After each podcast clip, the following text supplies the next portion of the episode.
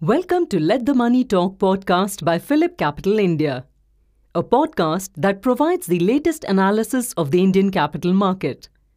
In this episode, our research experts will provide the most insightful analysis in the market. Good morning from Phillip Capital India. Today is the 28th of March 2023. Yesterday, the Nifty opened marginally higher and rose above 17,000 and went on to touch 17,091. However, the upsides could not sustain and the Nifty steadily fell through the day to touch a low of 16,919.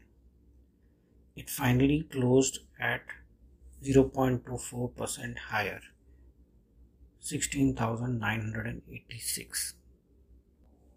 Pharma FMCG and PSU banks relatively outperformed, whereas media, auto stocks, realty sector, consumer durables underperformed the market. India VIX is currently at 15.5 levels. The monthly expiry is tomorrow the maximum call build-up remains at 18,000 strike followed by the 17,000 strike indicating resistances around those levels. Maximum put is at 17,000 strike followed by 16,800. Stocks that saw good amount of activity yesterday were Sun Pharma, ONGC, ITC, Axis Bank, Deepak Nitrite, M&M Financial, UBL, JK Cement and IOC. Before the market opens in India, the SGX is trading about 45 points higher than the previous day's close.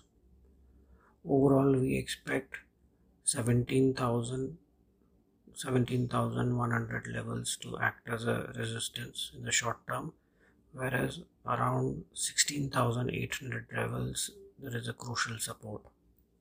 Thank you. Thank you very much for listening. If you enjoyed this podcast, please forward it to others, share it on social media, and leave a review. Follow this channel to hear about other podcasts.